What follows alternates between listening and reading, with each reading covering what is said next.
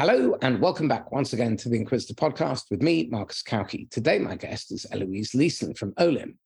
Eloise has been on before. However, she's coming back today to talk about something that's very near and dear, dear to my heart and your heart too, which is self awareness or your lack thereof and mine. We're going to be digging into smelly things like entitlement and uh, how to identify whether or not you are self aware we're going to dig into subjects like friction and creating safety, bias. We're going to look at how you can solve problems using uh, some intelligence and how you can create interesting content that people actually want to engage with by paying attention to your customer.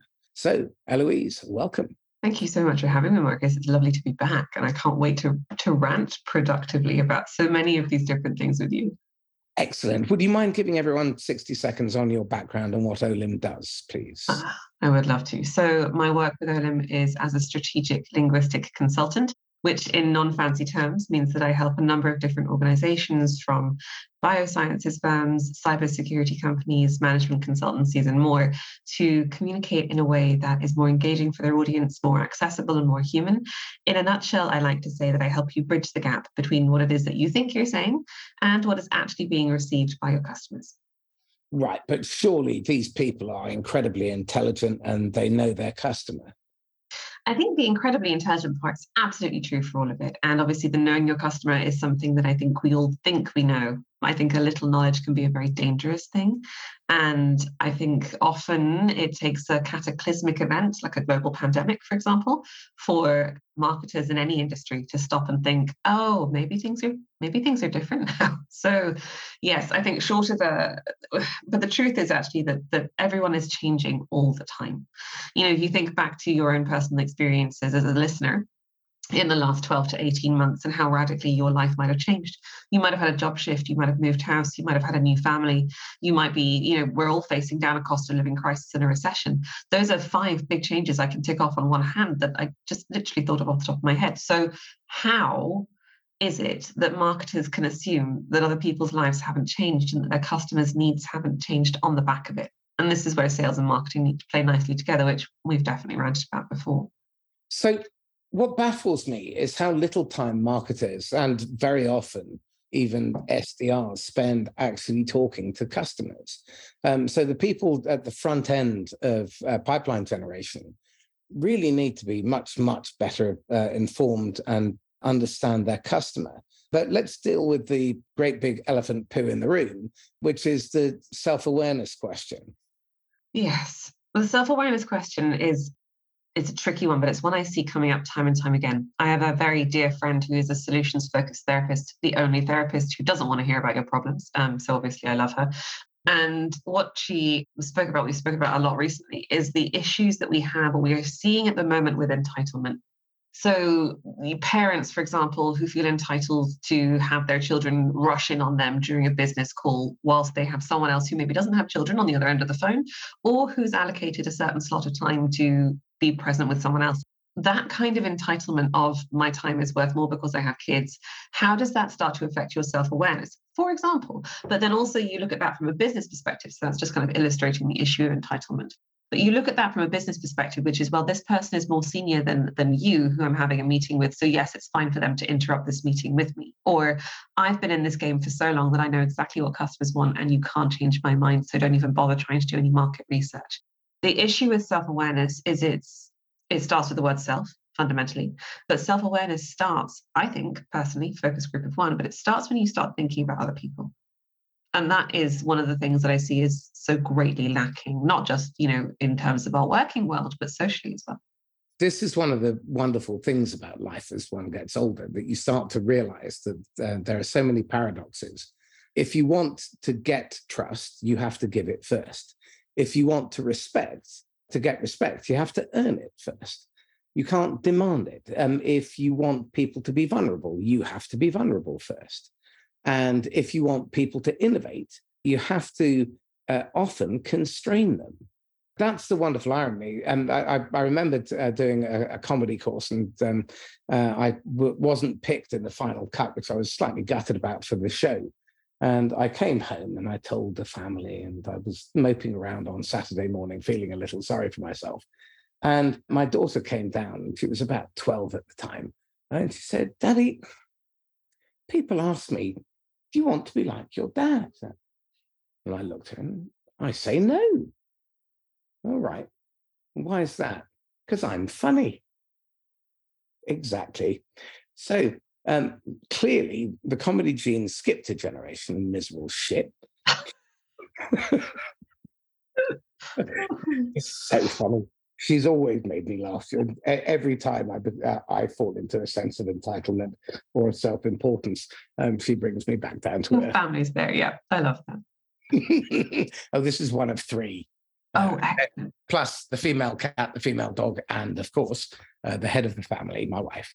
Of course, senior management. I believe. I believe is, is the title. Well, that, I, I, know my place. I, we, we, we've got a photograph of me uh, lying down, holding up a twenty pound note, and there's this pyramid of children, and then a wife on top. Husband's know your place. I love that. Excellent stuff. But it, yes, so you were saying. Anyway, this issue around entitlement, and what it seems to be there's a, a distinct lack of self awareness. And part of it, I think, is driven by where people come from in terms of their perspective, their conditioning, their biases, their filters on the world. Uh, I'm really interested how, as a linguistic consultant, the internal conversation, the internal language is then reflected in the experience that customers uh, get because uh, I, the the example I would use from my world is the use of BANT as a qualification process. So, for those of you who are not familiar, budget, authority, need, and time. Now, yes, it's a fabulous platform for explaining where you are in terms of progress with within a deal internally, but asking a customer BANT questions makes you sound like an ass. So, over to you. so, I think but first of all, I love that. And internal to me operates on two levels. Okay. So you have the singular internal, which is, you know, your little world inside here and, and, and what's going on in your brain at any one time. And then so in the company. Internal, your internal dialogue, Indeed, dialogue or monologue. Your monologue, your narrative, the subconscious thoughts, the, you know, the, the sort of little the little chat that goes on in your head at all times. That's what I would kind of refer to as, as kind of the, the internal on a singular level. Now, you, you get a group of these individuals with their monologues and all the rest of it going on in their brains where you can't necessarily always share it particularly eloquently or effectively with another person. And that creates a collective internal that's where we need something like BANT because we need a common language to be able to say, here's how we all know we're talking about the same thing. So your internal jargon, your internal policies, all of those things, fine, absolutely fine. And, and in linguistics, this is what you could broadly describe as a sociolect, which I've probably spoken with you about before, Marcus. But you create a language internally in business that people belong to, right? So sociolect, if you think about a dialect as being a geographical mini variation, it's not a mini variation. In English, it's thieves' cant, it's um, pig Latin. Yes and no. So, but it's so so the dialect itself is about a geographical variation of, of one larger language. So Doric in Aberdeen is a is a dialect of Scots. When it comes to the social aspect of your language, it's actually the version that marks you out socially. So a lot of people will apply a sociolect to your class, for example, or a socioeconomic status. But broadly speaking, speaking a certain sociolect is a, a sort of a, a hallmark of belonging. So when you all speak about BANT under one deal, you are creating inadvertently a sociolect. Humans want to belong. It's just it's it's it's we're hardwired that way. So when it comes to then trying to invite a customer in and trying to put the customer on the same side of the table as you, you have to create some kind of consciousness around ditching that internal language and that internal collective language, that sociolect, to say, we are we are here to help you too. And that's where the biosafety piece comes in. Because otherwise just through the very words that you're using you're creating a massive chasm. It would be like trying to explain an in joke to someone and then being cross with them when they don't find it funny Understood. So again, it's like um, politicians saying that they're in touch with their electorate. yeah. Okay. Oh. Okay. Again, I, I, think let's spend a little bit of time talking about that internal dialogue as well, oh. um, because when you're communicating, you've got to be aware of um, how you are showing up. And if you have an internal dialogue and you're projecting out that you're nervous or you don't even like yourself or that you uncomfortable or something like that. That's reflected that's reflected back in terms of how other people respond to you whether they're buyers bosses or subordinates. Absolutely. So that's a real can of worms. But it, it's true you know your internal language it has to start with you. And if you want to see an outward change it has to start inside. Ironically i think we are more allegedly aware of things you know in our modern generation. I think we are encouraged to do the reflection do the deep work do the journaling do the therapy. Be your best self all of that. And yet it stops with just kind of either thinking about it or or going through the motions and doing it. We stop thinking about that as the first step in a process whereby you need to, to maybe, because also I don't know about anyone else, but my brain can be a swamp sometimes. So getting your internal monologue right sometimes looks like having an, a conversation with someone that you trust. It looks like something like radical candor in action. You know, Marcus, now you and I have spoken about radical candor. For anyone who hasn't seen Kim's Kim Scott's excellent talk about radical candor, where she introduces the quadrants of caring personally and challenging directly. I would thoroughly recommend you go and look at that as a start of 10 but also getting getting out of your um, your own echo chamber. And this is one of the biggest issues that I see. But well, social media has perpetuated this for starters. It's very easy to find algorithms that give you more of what you like. But the, the issue is that when that starts to spill out into business, because what you then create is a culture where people are afraid of challenging either things that they see that are going wrong in business, or they're not challenged enough themselves on the fact that they are they're only being critical internally and are only kind of positively praising everybody else around them.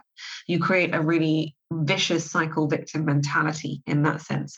So sometimes asking a trusted colleague for some really candid feedback you know, someone that you know cares about you and has your best interests at heart, and getting a reality check on the stories that you're telling yourself because they could be incredibly damaging to you and your customers in the long run. Okay, interesting. Let's move into the way one speaks to oneself. Mm. Um, often, I, have heard you uh, and many others uh, talk about uh, the importance of using the pronoun you. And I'm very curious about when it's more appropriate to use I in copy. Because if you want to get someone to get into a moment, if you use the pronoun you, or you, uh, you know, one, one of the things I teach people, if they want to get out of their own way and tame their gremlins, is to take a step back and start talking to themselves with the pronoun you. And it's, you know, Eloise, you know, you can do better than this. You know, you're better than this. And so you become a third party in that dialogue and you step back. And so it gives you some distance. But I, am really curious about the flip side of that. When is it better to use I? That's a very, very good question. When is it better to use I? When you're owning something.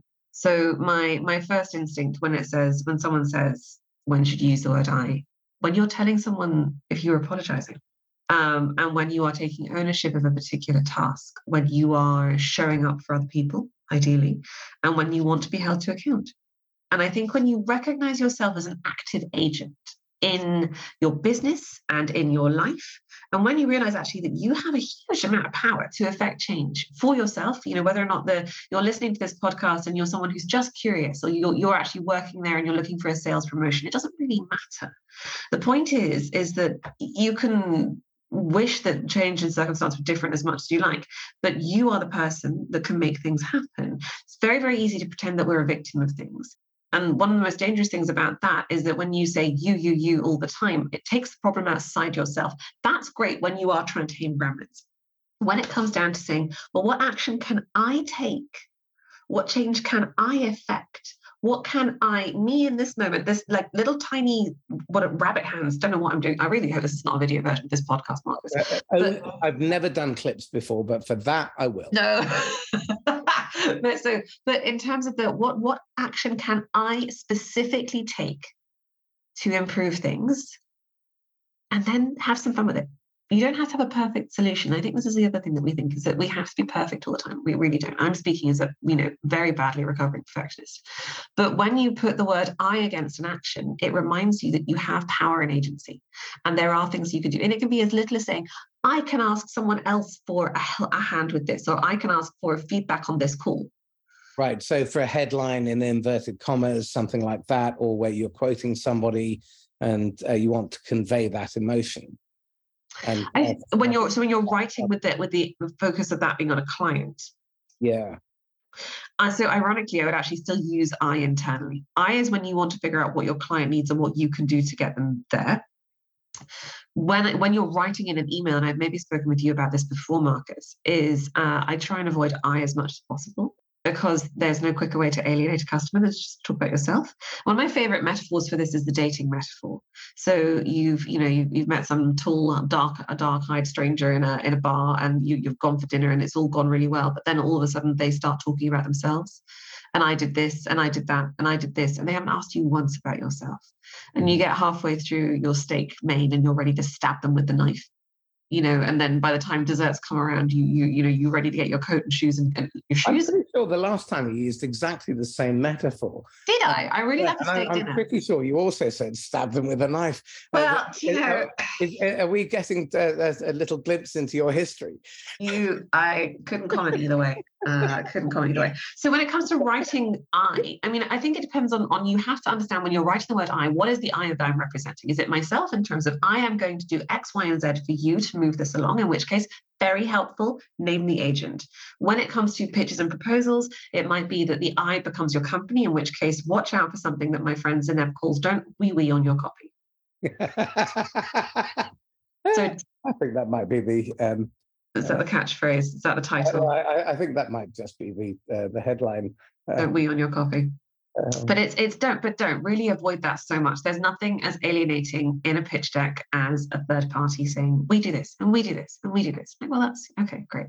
And the amount of of customers and clients that I work with that are like, oh well, we've we've got this thing and and this is this is our like we thought we did a really good version of it, and it starts and all you can see is their name or their logo throughout the entire thing. And it's very apparent that they haven't thought about their customer at all. The, the equivalent of using I in an email for an individual is the same thing as using we in the copy. And there's a cracking, I've forgotten his second name now, there's a cracking copywriter called Nick, who I recently connected with on LinkedIn. And he says, until you've explained the benefits to your customer, you haven't earned the right to use the word we in your copy, full stop. And until you've explained how your customers' needs specifically are things you can meet and help them solve, or the problems that they have, the, the jobs to be done that they need to, they, that, that you help them get done, you've not earned the right to talk about yourself. You can show them how you help them, but you don't get to say, you know, we are a fantastic customer, uh, we are a fantastic business, does X, Y, and Z in this realm. Very so, good. Very interesting. So, next question then. Bob Moesta says something which I heard on a podcast a couple of days ago, which I think is genius, which is the consumer is the innovator.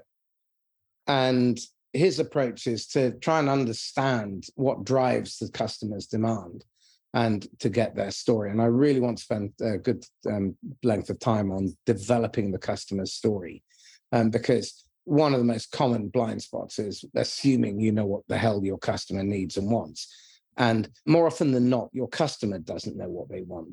Whatever they bring you, it's typically either nirvana, i.e., what they really would love to have, but no idea how to get, or the symptoms that they've created through their own acts of self sabotage.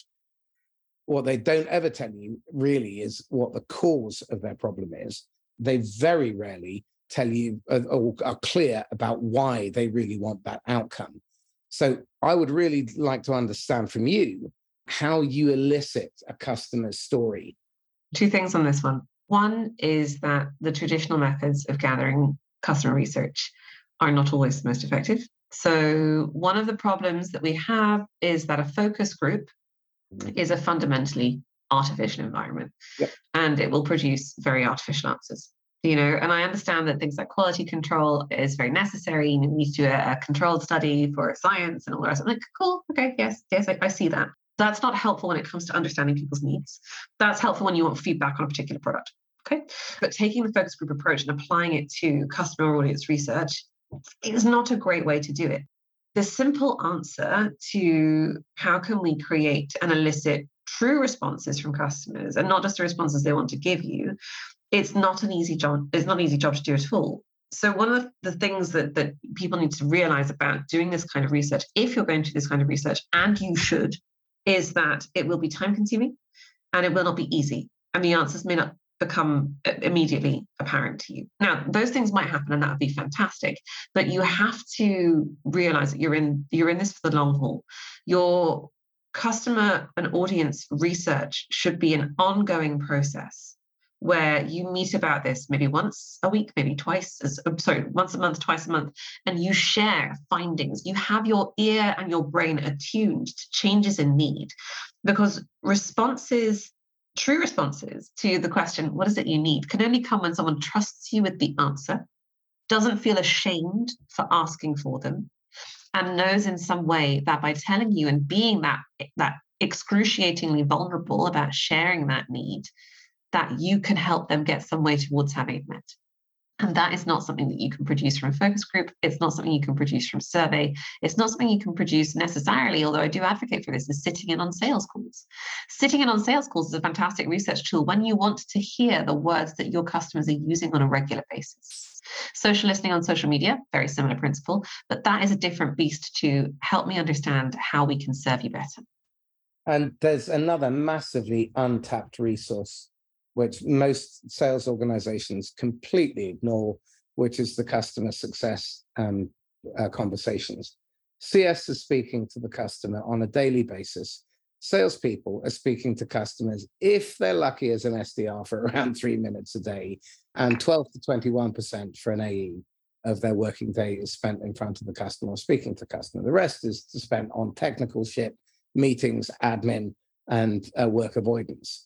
So the reality is that you've got a fantastic opportunity. And Jeff Bezos said this. And if anyone understands data, I would suggest Bezos would be somewhere right at the top of that tree. And this is a quote from him, which is If the anecdote and the data disagree, believe the anecdote. You have to listen to the small data. Martin Lindstrom wrote a brilliant book called Small Data. He spent the last 40 years of his life flying around the world, living in people's houses, observing how they actually use products, speaking to them. And he spends 170 days a year pre pandemic in other people's homes, seeing how they work, how they interact with Puma or Adidas or Lego or whatever. Um, and he has such an amazing insight into those little nuances. And learning how to do jobs to be done interviews is something that every salesperson and every marketer should get involved in because opening someone up from the moment where they made the purchase decision and working backwards is incredibly instructive. I've found it remarkably powerful. It really is. It really is. And I think that when you work backwards, you cancel out that second guessing piece because what you're doing is it, it's so when I was a child, my dad showed me a labyrinth hack. And the labyrinth hack is that if you want to know which bit of the, the labyrinth to enter, when you have, say, on the back of a cereal packet, right, you would have a, a labyrinth, golden center, whatever. I hope you're not mine at all. But you have four different entry points. And if you wanted to know which one do you go in that doesn't lead you to a dead end, he said start in the middle, yeah. and work your way backwards and eliminate the guessing. You because also companies, you don't have time or resource for anything else. Well, the interesting thing is often 10 interviews is enough to get a real sense, but you've got to interview the right people. The right people are people who've recently switched from a com- competitor or from whatever the status quo item was to your product, or someone who is using your product or solution in an unusual way. It's a workaround. Or people who fired you and find out why they fired you. Find out how your users are working around your product to try and understand what problems that they need to get met that you're failing to serve. Because there's all that unmet need, that unidentified demand. And any one of these could be a catalyst for opening up an entirely new market. Exactly. And I think if you don't do that research, you're just going to keep making slightly different versions of the same thing. You see this in recruitment. Yeah, people fire someone and then use the same job description that they use to recruit the person they just fired to hire the next one. And then they wonder why they don't work out.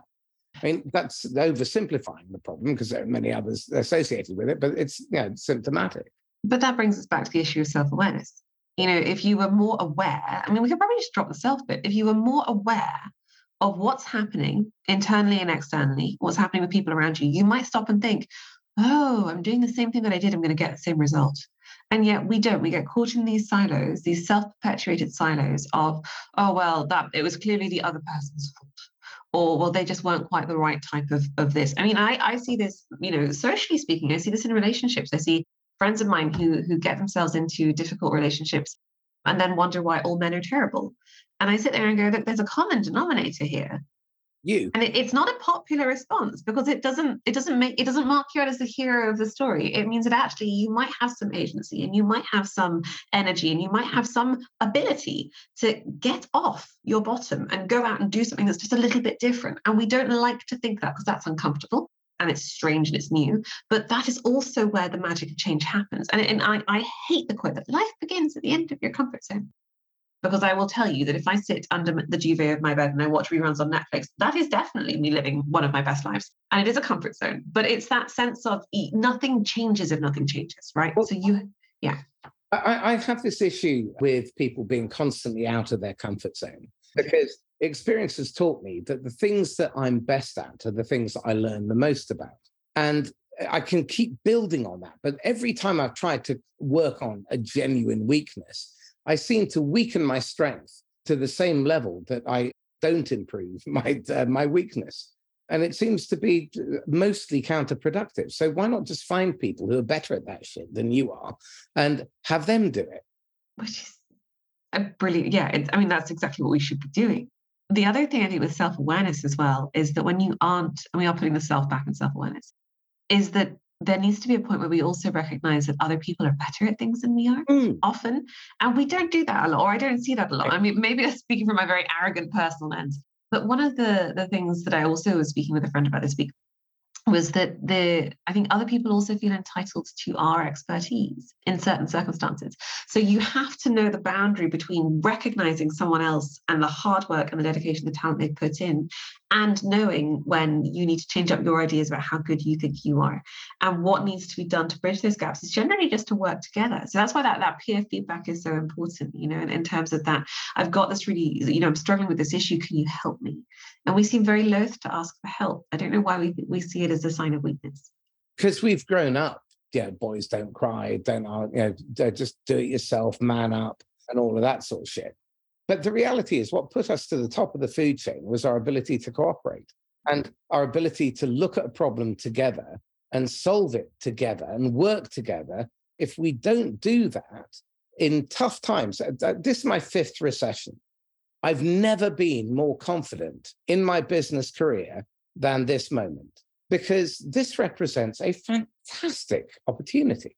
Most of my competition are now worrying that there's going to be downward pressure on fees, that if there isn't downward pressure, there's just going to be a cut.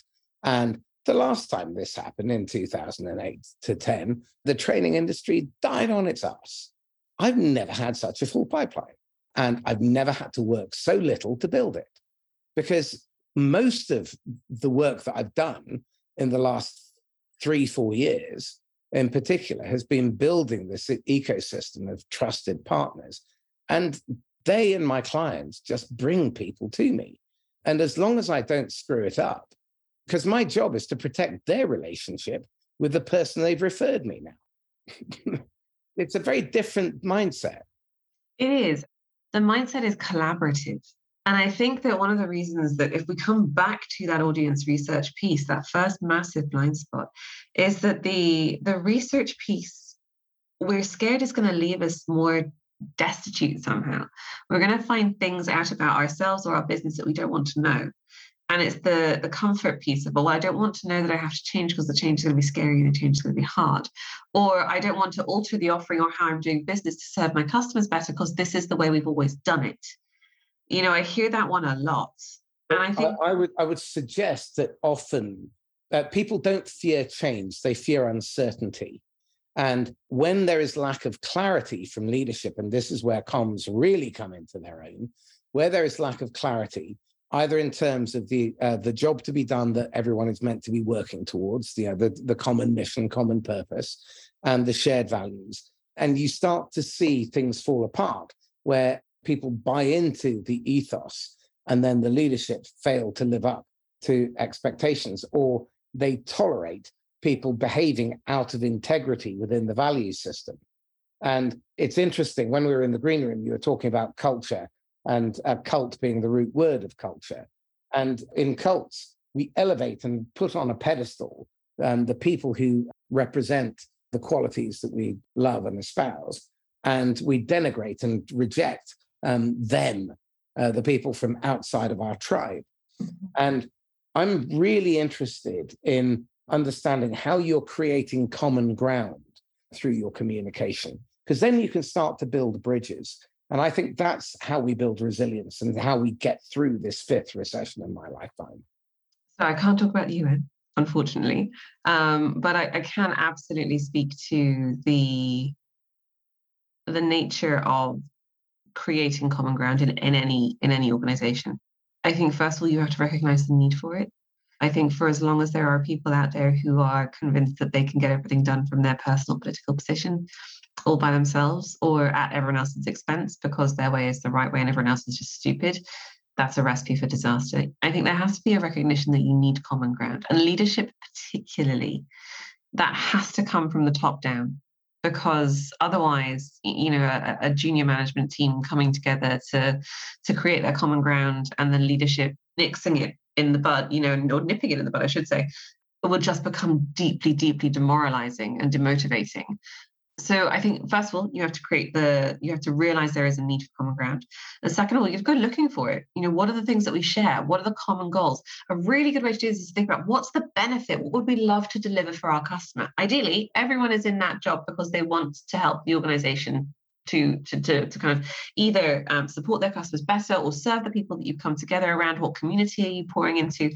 By thinking about the benefits you could bring a customer, you start to very subtly create common ground that doesn't have to do with the fact that you might hate some of the people that are in your room. I'm not saying there aren't tensions within, you know, management structures or in inside teams in big businesses. Of course there are. There are going to be differences. People are going to rub each other up the wrong way. But as long as you are all aligned and anchored around how do we want to serve our end customer? And what do we want to do for them? How do we want them to feel? What benefits should they have? What should be easier at the end of their days because of us? That's a much better kind of common ground to create them oh we like each other. And th- can we just have a minute? Liking each other is not the same thing as having common ground. That's fair. And I think too many people think that, oh, we'll do a team away day. We'll make everyone do volleyball in Airtex jumpsuits, and that'll make everyone like each other more, and there will be better as a company. No, get people focused in around what it is they want to achieve as a common goal, you will find much, much more common ground supporting a common goal than you will just trying to be nice to each other. So, this then points to something else. A lot of my clients are executive level and they're having to manage up. Um, and so, taking a lot of what you've taken or said there in terms of managing up, find what it is that your senior leadership are trying to accomplish. And this is again why I would urge anyone who's got difficult senior management and maybe investors playing the Ponzi game of triple, triple, double, double, double, and they're driving your business very hard because they need they need to see growth in order to keep the um, the fees coming and the carry big. So one of your challenges is that you're going to have senior management putting you under pressure and trying to get you to do more of what used to work when you were trying to scale and you had lots of money and it was cheap and you could take three years to make a, a profit on a customer. You no longer have that luxury and wasting 40% of your funding on paying Google AdWords, Amazon, and Facebook does seem to be slightly inane because it just means that you've got to go out and find more money to keep fueling the beast. So if you're trying to manage up in this kind of market where you're getting a lot of pressure to do stupid short-term things, what advice would you give to those executives who are being squeezed by both ends uh, in terms of how they can really communicate effectively and protect their staff so they can get the job done? That's a really big question. How can you protect? So, how can you communicate to protect your staff and to manage up effectively? You need to understand the drivers for your senior team. So, obviously, the ones that you've just illustrated to me. You also need to understand what is the trickle down and the knock on impact on the people below you you then i would suggest go looking for some data and some metrics so how do you want to achieve how are you going to achieve those goals what's worked what's what's worked well what do you need to get rid of and then you also need to explain to your uh, your junior team those below you of what you're doing that may not yet manifest itself in immediate results for them. So it's, it's one of those things that like we are currently we're all riding through a change together. We're all we're all growing together. Growing pains are going to happen. The senior team depends on how receptive they are to your feedback, but helping them to understand the pressures that you're under at the moment and what you are doing to help them meet their goals i think you have to come as with a solution for both parties you have to be able to present a problem and a suggestion of solutions and this is what good leaders should do they should teach people beneath them to come up with solutions to the problem they have and then if you need to sign off on a decision you can do that but you need to have some decisions for, to sign off on. You have some solutions to decide about. Wes Kao, who I've spoken about before, who I think is called now, I think she's called the marketing maven. I can't remember. I will I will send it to you, Marks, for the show notes. But Wes Kao has a fantastic Twitter thread about how to create a team culture of coming up with tested, intelligent ideas and then tested intelligent solutions. Because what you don't want is to go to your senior team saying, here are all these problems, Ugh, I don't know what to do. That's the last thing your senior team needs. They're aware of the issues. What they need to know is, okay, so you've come up with a number of different solutions to these problems. I would like your recommendation, but then it'll be my job as your leader to tell you this is what we're going to do and why, because they might have access to information that you don't. Conversely, you are also in that position for your junior team. So you should be encouraging your junior team to come up with solutions for some of the issues that, that are happening right now that you can then sign off on. But by empowering them, it's that disciplined initiative. Here are the guardrails I want you to work within, but I want you to surprise you with your creativity in the way that you've come up with a solution at the end. Because it will be one of those things where there might not be a perfect solution to the problem, but at least if you've shown initiative and thinking about it, we are further forward than we were before you came up with the issue at hand. Love everything that you said there. Um, the whole concept of um, management being a bottleneck and creating these points of friction where they um, end up blocking innovation, where they delay things and they start to feel the pressure.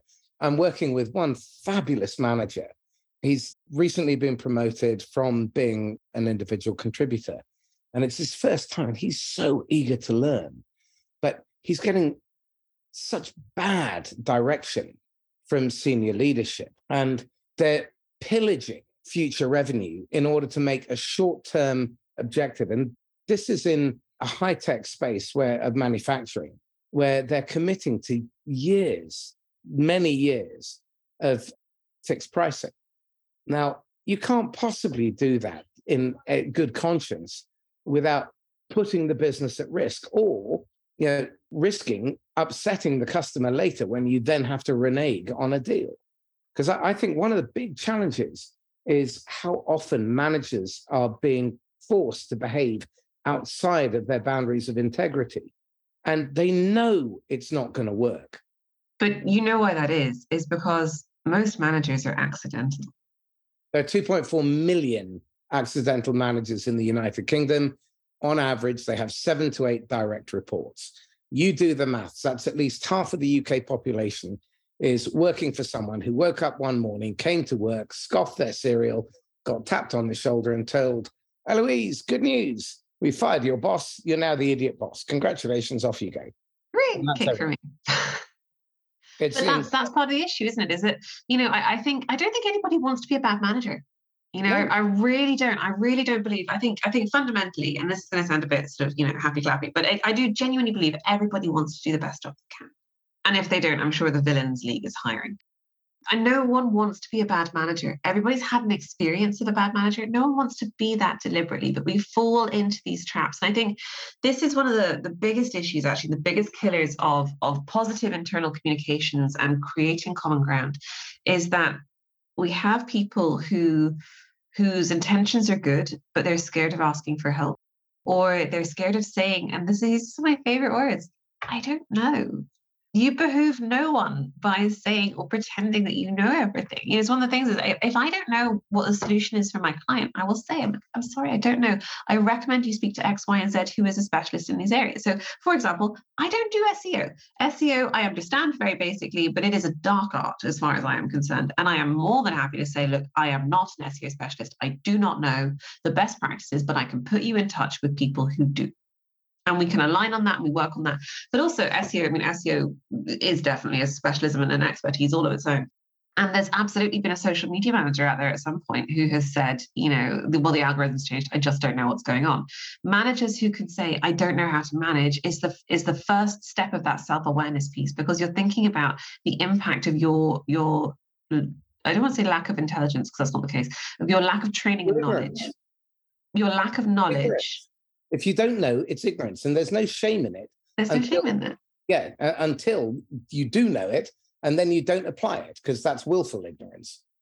Maya Angelou said, I think it was something along the lines of, "Do the best that you can with what you have, and when you know better, do better."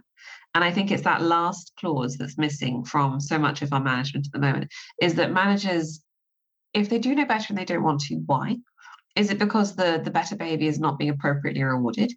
Is it because the better behaviors are taking too long to enact? Is it because they don't know, they haven't actually consciously understood what those behaviors are? I also think there's a, there's a massive opportunity in so many businesses, and bear with me, I can hear the eye rolls beginning already, but for reflection, as in as in take the time to why, write why down. roll eyes. I, I can't stress enough how important reflection is. If you don't self-reflect, then frankly, you're wasting a huge amount of effort reworking the same mistakes. Reworking the same mistake. There you go. That's exactly it. So and it is i think the other thing is that reflection doesn't have to be a, a half an hour journal at the end of every day because let's face it like not not many folk have time for that.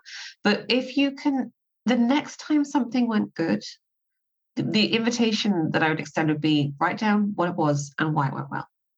And that way you start to create like a like a little book potentially or a word document or a swipe file or any of these things where you are writing down the good things that you have done well. I mean, a, a really nice way to start that is, and I, and I rubbish at doing this myself, but I'm committing to doing it, is a smile file. If you're not sure where you're going right with certain things, look at positive feedback from appraisals, look at positive feedback from colleagues. Again, Radical Candor have a fantastic invitation to feedback, which is having a go to question embracing the discomfort because everybody hates feedback. I don't care what you say, everyone hates the experience of it. Listen to understand, that's also vital. And then reward the candor. But then do something with that feedback, whether it is just to write it down and keep a record of it. It's still more than thinking you're going to remember it because I promise you, you won't. Make a note of it somewhere, write it down. Yeah, right, also- if you can't or don't like writing stuff down for a journal, then uh, my workaround has always been content production virtually every lesson that I've ever learned has come from um, basically screwing up, then putting it into content. So I, you know, I either re- reinforce the lesson uh, or I get more coverage uh, because other people who screw up like I do uh, are then attracted. My, my entire sales training business started insight that if I found people who were broken like me and I got paid to fix us both, it was a win. I went out and I deliberately found people who, and I just told people what my problems were. And I said, typically, client, you know, my clients have. And they said, yeah, that's me. And then they volunteered and we work it out together. But that reflection piece, then, as you say to the customer, Marcus, it also, when it, this is one of my biggest bugbears about self awareness and reflection and journaling and being interested in yourself working on yourself becoming, you know, all of this, you know, best version of you living your best life. Don't let it stop there for the love of all that's holy, please don't let it stop there. Take everything that you've learned about being a good person and now think about how you can you can use you, the good person, to help other people.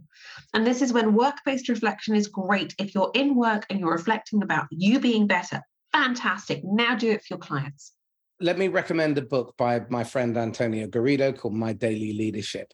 And he asked himself two questions in this journaling process Did you do your best work today? And have you earned your money today? Now, those two questions are really very, very telling. Because if you've earned your money, that's fine. But have you done your best work? I bet there's always better. So then it forces you to think, well, what could I have done better? Einstein said it. The eighth wonder of the world is compound interest. Those people who understand it earn it, those who don't pay it. Now, if you compound half a percent improvement per day, it's 273% by the end of a working year.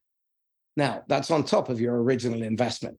So you're three times better than you were at the beginning of the year by just doing a tiny incremental improvement every day. Now, you compound that across the entire organization, and now the organization is moving forward 273%. If you do 1% a day, that's a 1400% improvement. You will break under the pressure of a 1% compound improvement every day from everyone. Doesn't that make you excited? Of course it does. That makes me excited. I hope anyone else listening to this is excited. You know, think about just just visualize what does the end of that year look like when you're looking back at an organization that has not only you know broadly speaking improved 237 but every individual in that company year three ah. 27 times better God, it just it's so exciting. I think that the reflection piece is about, and this is beautiful actually towards the end of the year and what your plans might be for 2023. So have a think about it. You know, what's what's one tiny thing you can change? I can't remember if it was Bradley Wiggins who, or or was it the the, the English team who went for the Tour de France, and they they said we're going to get 100% better by 1%, we're going to get 1% better at 100 things. Yeah. You know, even if all you do is sit down and write, what are, what are even 10 things that I could get better at? 1% better at each of those things is still a 10% improvement. And as we've just said, 1% improvement over time, 230% at the end of the year. A really simple exercise is just write down three lessons a day and make sure you teach them to someone else within 24 hours and document them. If you put them into a central repository, then it can be a great tool for managers and for uh, people in your team, because I like to employ the rule of three before me. If anyone wants my help, I'm they can ask me for anything, unlimited times, as long as they've tried three things to fix it themselves beforehand. So you create this repository, and now you start to create peer-to-peer learning. Because what I want to do when I'm working with companies, I want to create an environment where you become a destination employer. I, I, want people to be queuing up and banging on our door, wanting to work here because it's interesting and meaningful work. And they're working with interesting and very capable people who stretch them and hold them to account and make them better. And the it's the intersectional moments where they work with other people that mm-hmm. the best ideas. I mean, I, the last couple of years has been the most creative that I've ever been because of the level of collaboration and cooperation I've had with 400, maybe 500 other people. It's insane. I love that. I love that. So good. Eloise, we've come to the top of the hour, rather unsurprisingly. so tell me this looking ahead, how can one quell the panic in the communication that companies are issuing, especially when they've got bad news? How can, how can they convey the message. So it conveys confidence and uh, a sense of control as opposed to oh shit um, we've just blown 44 billion because we don't quite know what we're doing. Oh. Uh, first of all i would make sure that you have a very large glass of wine ready after you've done if that's a, if you know if anyone drinks but have some kind of reward for after you've done this. What i would do actually is it goes straight back to that managing up piece. And when you're communicating some kind of failure to your customers I would love, I would really love for you to think about the solutions that you're going to be trying at the same time. No one wants to be told they've got a problem. They want to be told there's a problem, and here are some solutions that we've identified. So, a really good example of this is Octopus Energy. So, Octopus Energy are actually very, very good at communicating. Yeah, there's a cost of living crisis coming in. Gas prices are going to be wild. Here's why and here's what we're going to do to try and support you. So, I mean, to be honest, for my tastes, it was far too long. It was a really wordy letter, but I appreciate that for a lot of people out there, they needed that level of reassurance. Yeah. You need to make sure that your work is fulfilling the appropriate maxims, how much information is needed is the information relevant to the cause? This is not the time for you to start telling people that you're an award winning company. They don't care. If they're going to be cold in winter and they're worried about granny, no, they don't want to know that you're an award winning company. Focus your, if the problem is going to affect everybody, focus on the solutions you're creating for your customers, not on what you're doing for your staff. That's for your internal communications.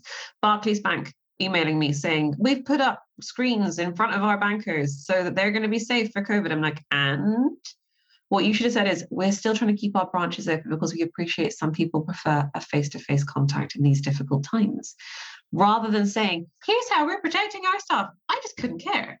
I mm. my being in my email inbox is a privilege, frankly, um, because I am handy with the unsubscribe button. So when you're coming out in terms of making an announcement of any kind, it isn't just email, but of any kind, whether it's internal, whether it's external, think about the other person. That is the beginning and the end of success with all of your comms, because otherwise you're monologuing. And the only people that monologue, as far as I can tell, are villains. So please let's not have any villain monologuing. Focus on the other person. Think about their needs come up with a solution. It doesn't have to be perfect, but it shows that you are trying. It shows you have their best interests at heart, and ultimately, that's that's enough of the reassurance people need. Okay, so final question then: in a crowded, competitive, price-sensitive market, a lot of people still fixate on their features and functionality, and I'm a huge fan of not necessarily toeing the line and I don't mind if I upset people who, frankly, need upsetting. But a lot of people are reluctant to go down that more combative route. How does one do that uh, without coming across like an ass? oh, in terms, so just to clarify the question, in terms of am I challenging people who are still convinced that the features of their product are going to be enough reason for someone to buy it? Or no, no. It's it. How do you stand out in a crowded, competitive, noisy market, uh, mm-hmm. uh, but do so in a slightly more confrontational and combative way? Oh, how interesting! Uh, know thy audience know your audience. I think the the best thing to do is to is to test out your communication styles.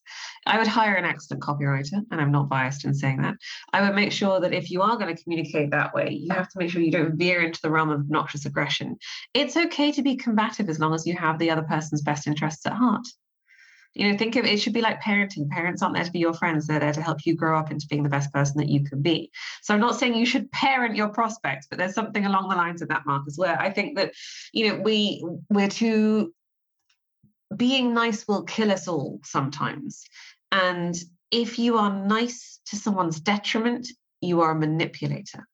Mm-hmm and again coming right back to that ruinous empathy quadrant you know that so sorry uh, radical candor ruinous empathy is i care about you but i'm not going to challenge you directly. That will be the that that will be one of the best and quickest ways for you to out nice yourself out of business. If you are nice to someone but you aren't challenging them sorry if you're if you're you're not going to challenge them directly but you also care about them then you are a really scary nasty manipulating type person. And it, it doesn't matter if that's masquerading as oh no but i just i really care about you. No you care about your own comfort levels. You care about not being put out. It's it's deeply codependent ultimately. It's like i'm i'm okay as long as you're okay so i'm going to make sure that you're okay even if that's not going to be in your best interest in the long run. Whether you like it or not. Whether you like it or not. Like i'm not going to rock the boat. I'm not going to tell you that actually you know you are heading for hell in a handbasket because you're doing x y and z really badly but what I am going to say again, come back with that solution. Say, like, look, this is not just me telling you to be mean to you. I think you could try this, this, and this, which I've done in my with, with my, you know, comms issues, for example, it's worked for me. So it's it's not just about like jabbing the finger and saying, like, you've got a problem. It's a you've got a problem, and here's how we can solve it. It's the crux of everything. Okay. Eloise, thank you so much. This has been really instructive.